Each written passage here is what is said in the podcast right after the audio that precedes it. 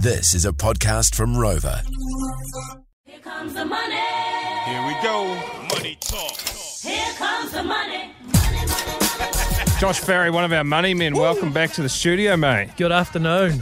So, It's actually the morning. Uh, that he's uh, so sleep deprived that he's unaware of it. a life with twins and a toddler. Yeah. Just living the dream, eh, Bless. mate? What is it? h- How the kids across? How old are they? So, Six months and Six months and three and a half. yeah. Say Irish rough. Irish triplets. Oh, it's so good. Yeah. Three kids, are really good. Yeah, man. It's everything you thought was going to be and more, eh? 100%. Hey, um, let's just quickly chat about uh, the share market at the moment. Some wild stuff being floating around in the news. Yeah, so it's pretty it's pretty red, isn't it? So, and we've been getting heaps of calls lately about people's KiwiSavers, just investments in, in general. So, thought it'd be a good time to jump on again and just remind everyone about market cycles because lots of us have only been investing for a short amount of time. Um, which could be less than 10 years, It could be a short amount of time. And so they, markets always go through cycles. And right now we're kind of heading into a, one that's going to be going down. There's going to be probably a lot more red to see, um, I think. Um, there's some crazy stats last week. How much some of the big tech stocks lost? I think I have some here. So Apple, 189 billion. Tesla, 199 billion. So this is off their value. Amazon, 173. Facebook or Meta, 85 billion. Crazy amounts of money for them to go down. But the, there's some key things you can take away from that. But I've got a question for you guys first. Yes. Question is, how many days is a million seconds? I'm sure you said this the, a couple of months back on the show, Jay, but I can't remem- remember. Do you? Yeah, it was. Uh, it was basically just under two weeks, eleven days. Yeah, it was uh, between 11 and 12 days. So we'll Is call it- it 12 days. Yeah. And so we're going to do this to illustrate the difference between a million and a billion because this is just something that I find hard to comprehend. Yeah. So, a one- million, a million seconds is twelve days. Yep. So have a guess at how many uh, da- um, years a billion seconds is. Thirty-two. he cheats so bad, eh? No, I. Can we- this is read my- the notes? No, no, no. Is it this- you read the no, notes, you cheat. No, Stop no, no, cheating. No, this is because This is, that's not fun. Jay. Hang on. no, no, no. Because the only reason I know this is because I know I know a billionaire, and and he's part of you know uh, Nick Mowbray. He's not. It's not like a secret you know secret thing. Nick Mowbray and his sister and their family business Zuru Toys are worth three point two billion dollars. And I was like, hey, what is the difference between a million? As I'm sitting on their super yacht having lunch with them. For And- starters, look at the super yacht. yeah, but even then, because you kind of go, well, I don't even know how much this thing's worth. It could be worth the truckload of money. I think it's worth about $21 million or whatever it was. But my wife was the one that told me. It was like a million seconds is 12 days and a billion seconds is 32 years. That's insane. Like, Yeah. because you need that to understand the difference between a million and a billion. Otherwise, you're just like, it doesn't, your brain doesn't really get it. It sounds so much closer when you say it as words as billion and a million. Like they sound like they're next door neighbors. But they're not even in the same country, not even in the same time zone. They are worlds and They're worlds apart. three decades apart. Yeah, so when you Insane. 169 billion of stocks like Apple did, that's a truckload of cash to disappear. Yeah, insane. And so um, the, the point I want to make on that is it's not necessarily that those companies have lost that they've lost that value. But if you invested in them originally like let's do an example. Say say you bought a share for $10 for per share and you you made you made the call that that was a good price to pay. And now because the economy's changed and the markets have dropped because of that with inflation and all that kind of stuff um, now you can buy that for $7 but people freak out and they're like oh my god i've lost all this money. Whereas in reality, what you could be doing is going, I'm getting this at a bargain price now. Like I thought it was made at 10. Now I can buy it at seven. Yes. That's is that the Warren Buffett model? Yep. That's he would he would always talk about that like when something's when abs- someone else is hurting, that's when he doubles down. yeah. yeah, that is that is definitely his model. And a nice, safe way to do it. We've talked about this on the show before as well. Is just dollar cost averaging. So don't go mean at seven dollars. I'm going to go and chuck all my money in. Just keep buying in little amounts. Which is what KiwiSaver does, right? That's exactly what KiwiSaver does. And great segue, actually. So, with KiwiSaver, people want to chop and change their fund now, trying to time the market. But you're, again, buying those, um, buying your KiwiSaver funds at a cheaper price now. Um, so And if you change, out- you lock in the loss, right? Yeah, you do. Yeah. So, not to mention that if somebody's counting on their big nest egg being KiwiSaver, they're hardly slick enough to be playing the market. If you were any good, you'd be playing the market. I uh, ch- jumped on my KiwiSaver the first time in a couple of months, knowing that it would have taken an absolute hammering. I think it was up to 104,000 and it's down to 88, which I didn't think was too bad. Yep. I was like, oh, whatever, eat that up. And like, like you say, well, still everyone that's got KiwiSaver has still been buying uh, all, all, all the stocks or whatever at a lower price. So when it bounces back, you'll bounce back twice as hard. And same with a whole bunch of people lost a truckload of money. I think it was the same sort of thing in crypto. It just absolutely took a monstrous bath. Oh, I actually left that stat out as well. So Yeah. appa- apparently, uh, 40% of Bitcoin owners are underwater at the moment, Yeah. There was a guy. which is pretty crazy. There was a guy that. Um, That's an intense ride. Like, Shit, man. Was it you that was? I'm sure it was the. Yeah, it was a rapper. There was a, I, was t- I was telling the story. There's a rapper in the UK that invested in one of the random cryptocurrencies, and that one there lost like s- something ridiculous 93% of its value in like three days flat or something like that. And he just pumped in like five million pounds or some shit. And it's worth like 30k now. and he's like, at least, well. Just hold. At least I've still got my friends. HODL. I don't know if that one's going to recover. There was some breach in this um, in the back end of it or something, and all the the value just got completely Yeah. wiped. So, yeah, he's, he absolutely fucked himself on that one. Yeah. Okay. So um, just hang on. The other thing with KiwiSaver, just to quickly as well, is the people that manage the funds, lots of providers will rebalance that portfolio to make it a bit more defensive and less aggressive. Oh, yeah. Um, depending on who you're with. So, you know, they kind of, KiwiSaver is different to just investing in the share market. Um, you get a extra layer of security and people kind of looking after it a bit. So, yeah. And not to mention, that's the whole point of KiwiSaver is that depending on whether or not you're wanting to whip it out now or whip it out when you retire, most people are in for the long haul. It's almost a redundant conversation for all of us that aren't 65. Yeah. You can't get out anyway, so just, um, yeah, just sit, sit in your hands, man. tricky things human nature. You're like it's so hard to be spending more of your money, especially when the economy's going down and you're feeling the pinch a bit. Right, mortgage rates are going up. Um, that's another crazy thing. So my mortgage has gone up eight forty a month. My best mates has gone up a thousand a month. Just normal mortgages, you know, with the That's rates coming so off cheap fixed rates. Um, bit of a segue, but um, yeah, I was listening that's to pretty wild. so it's hard when you don't have as much money to then be going, oh, I mean, I'm going to buy more because it's cheaper. I was listening to a property podcast, and one of the people on the property podcast said, "Now that you know there's a downturn happening, will that change your buying habits for the coming year?" And they obviously property investor, and he goes, "Yeah, I was going to buy nine properties. I'm aiming to buy twelve now." So he's like, "Oh yeah, I'm getting bargain prices here." Yeah, if you've got cash at the moment, the number of people, uh, this is talking to friends of ours, at, uh, you know, uh, Rich, who was shooting with his opening weekend, they had something like 75 auctions and three of them sold under the hammer. And that much of them, that that much got passed back in, and now you're seeing people actually like all of these indications that are starting to, you know, all the stars are starting to line up, and people are going, "Oh shit!" Actually, we uh, we could be under the pump a little bit here. But if you've if you've been keeping your powder dry, uh, now you are just sitting in the box seat. always the case when when markets are going down.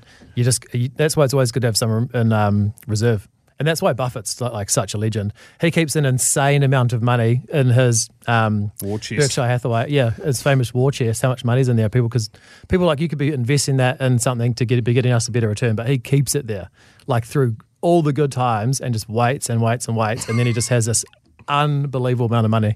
I can't remember how much it is, but it's billions. Like it's in yeah. He's a, That is so sick. It's a guy that gets every morning when he drives to work, his wife puts a certain amount of money in his cup holder, which enables him to buy his breakfast at the McDonald's drive-through, which he goes through every single morning. his markets every day. Eh? Yeah, and and so if the market's good, he's got three dollars twenty to spend. If it's not so good, she gives him two dollars sixty-five. so funny. Hey, we're going to do some uh, question and answers. These are some questions that we've had um, online uh, to the Money Men, and we'll make it reasonably quick fire. How do I know what to invest in? Oh, big question. So, if it's in the share market, we talked about this before, but just index funds, safest, easiest way to tip your toe in the water because you're buying a range of shares and not just putting your bets all on, you know, one of these ones which have gone down heaps. How can I make sure I don't lose money in the share market? Uh, diversified portfolio. Um, so, not all your eggs in one basket. And don't put more money in the share market than you can afford to lose. Golden rule as well. Um, yep. do you treat the Do you treat the uh, share market like a pokies machine? No. I'm going to say no. If you don't have 20 to lose, don't you? I feed usually it in. having a beer when I've got a, a poker machine. Jeez, I've had a bad run on those lately. Let's not get into that because that's not very good for money chat. Um, should I buy now or wait until the market drops? And I'm guessing this is property. Property. Um, tough one. Family home, always say buy it as soon as you can because it's a good long term investment. You might overpay by 30 to 50K now um, or more, but in the, in the scheme of things, it's nothing. Um, so, yeah, family home, always buy as soon as you can. Um, and investment property, it, it depends. Um, tough call. Uh, they probably will be a little bit cheaper because supply is going to be increasing in the um, next couple of years. More land and stuff like that, more rates, investors dumping property because of the expense. Also, build them. cost is going up now. Like I'm almost waiting. We've got one being built at the moment. Well, we're about to start being built, and I'm waiting for the uh, the message to come through saying give us another sixty grand or something because the build costs are just going through the roof in New Zealand at the moment. And I read an interesting article on that actually today for because you know that with the KiwiSaver First Home Start Grant, there's those cat house price caps. I mm-hmm. think Christchurch was five fifty, and so what's happened is the builders come back and said that the build costs have increased by like twenty four k, pushing them past the house price cap, which qualifies them for the KiwiSaver grant, ah. which is up to ten k for two people knocking them all on a new build. Yeah, and so um, I don't know what happens there, but technically they're going to be over the cap. Oh man! So I don't know the answer to that, but I just read it today, and yeah. uh, should No you, you continue to use KiwiSaver after purchasing your first home? Hundred percent, yes. Um, it's just a great vehicle for the average New Zealander to make sure they've got money in retirement, and so you can put it into the share market and all that other kind of stuff that we talk about. But um, it's at risk of you messing it up and taking it out for something, or not having it there in retirement, or investing in the wrong stuff. KiwiSaver's a lot safer. When you have a mortgage, is it worth putting your savings towards the mortgage to pay it off faster, or just keep the money in the bank slash invest it? So, general rule of thumb is you want your money to go where it's going to get the best return. So, if your mortgage is say five percent, you need to be getting a better net return on that investment wherever you're putting it to make it a, to be better than putting it on your mortgage. Um, but in general, um, if you put an extra fifty bucks a week on your mortgage, again average mortgage over thirty years, you save about eleven or twelve months of repayments. So call that a year of making repayments on your mortgage. Could be 50 bucks a retiring at 64 instead of 65. More like 75. More like early hundreds. um, credit scores, how important are they in New Zealand, and when should you start considering having a credit card for this reason? Yeah, so as a mortgage broker, I haven't dealt much with them, which is probably a little bit weird, but um, it's important to have a good credit score because if you don't, then you won't get a mortgage and you'll struggle to get any lending. So I think it is important to go out and, you know, you can get a credit card or, um, you know, we did that by lay by back in the day. Um, you know, you build up a bit of credit history and it makes things easier. Um, but you just don't want to have a bad credit report. Do they go off that more so than you? Because I mean, obviously, when you go for a mortgage, they'd, they'd probably be more interested in what it is that you're earning, how you're spending the money that's coming into your bank account, and your serviceability on any debt that you've got. A credit card's up the ass, really, isn't it? If you haven't got one, they don't really care. Like, surely they'll be like, That's- "You're not an idiot," because as soon as they, that was one of the number one things they hung us up on was like, you've got X, Y, and Z on your credit card, and for every thousand dollars of debt, it's ten thousand dollars less of lending that you can get. So if you've got a ten thousand dollar credit card, there's a hundred grand whacked off your lending capabilities or what you can sort of cap out at. But at the same time, as soon as you get a mortgage, they're like, have a fucking unlimited credit card. Yeah. You Yeah, if you're on the That's, we- that's their system. That's how the Amazing. systems work. Yeah. So it's a crazy thing that.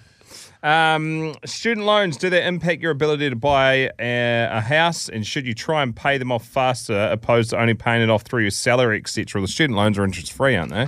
Yeah, so they're, they're an interesting one. I've only had a handful of situations where we've told someone to borrow money from the bank at a cost to pay off their interest-free student loan um, because that, that was the only way they could afford the house. And so you, it's a trade-off, um, and sometimes that works. But usually you avoid doing that because it's interest-free.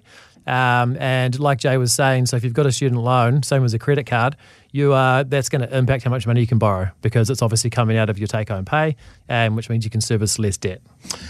Also, one thing I've noted this week are the doom and gloom stories on the New Zealand housing market. And they're like, oh, it's going to drop 10, 15%, which it probably will, but they're very fast to forget the fact that it's gone up 30% in like 12 or 18 months. Yeah. So last year was 28% average growth across the country. And th- and this is like, I hate pe- uh, headlines. Yeah. It's so painful. Um, but you're like 28% in the last 12 months, let alone what it's been, you know, in the last five years. Yeah. And then they're like, the, the banks and stuff are predicting maybe like a 10 to 15% drop. Yeah. And you're like, oh, so how many times have we gone from record highs, record highs over the last few years? So 10 to 15%, you know, I mean, that's awesome. I mean, Yeah. it'll make housing a bit more affordability. It's not going to impact, you know, the hundreds of thousands of dollars people that have fortunate enough to own a home that have made over the last two, three, four, five years. Not, not to mention that anything that's over eight percent is generally seen as a successful investment. yeah, absolutely. So you're still you're still sitting in the green. Oh, Yeah. massively, massively. Um, and uh, I see you've chucked in here a little promo for us, you little beauty. If you text money to 3520, you can find out how to win 300 bucks cash to invest and a one on one financial advisor. yep. So you can So put that in a good place. Okay, so that'll be a meeting with yourself or one of your team Yep. um, for like an hour or whatever, and you'll go over someone's situation, which you, for the most part, will do um, free anyway, right? Yep. Yeah. Yep. So we just paid with some cash to for them to invest in, and that's like going on the socials. Oh, I think it is. Once again, that's uh, text money to 3520. Get yourself in the mixer for that, and you can use uh, Josh's services. Uh, if you're overseas, um, listening on the Rover app or on the podcast, uh, simply uh, just go to moneymen.co.nz, get in touch, and uh, Josh and the team will really sort you out. Cheers, mate. Cheers, lads. The Jay and Dunk Podcast.